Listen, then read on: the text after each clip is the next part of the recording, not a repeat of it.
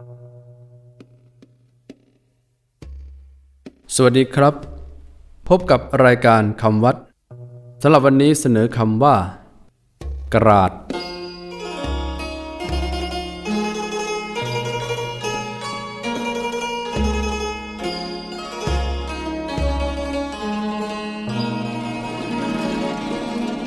คำว่ากราด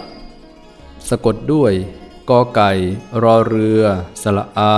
ดอเด็ก กราดหมายถึง ไม้กวาดชนิดหนึ่ง นิยมทำด้วยไม้ไผ่ ใช้กราดหรือกวาดลานวัดลานบ้าน เรียกว่าไม้กราดก็มี กราดส่วนที่ใช้สำหรับกราด หรือกวาดทำเป็นซี่ยาวๆห่างๆมีด้ามยาวสำหรับจับ นิยมใช้กราดใบไม้ หรือขยะชิ้นใหญ่ ๆ ตามลานวัดหรือลานบ้านที่เป็นดินหรือทราย โดยจับที่ด้ามแล้วลากใบไม้ หรือขยะมากองรวมกัน แล้วขนไปทิ้ง เช่นใช้ว่าสามเณรเอาไม้กราดไปกวาดใบไม้ที่หน้าวัดที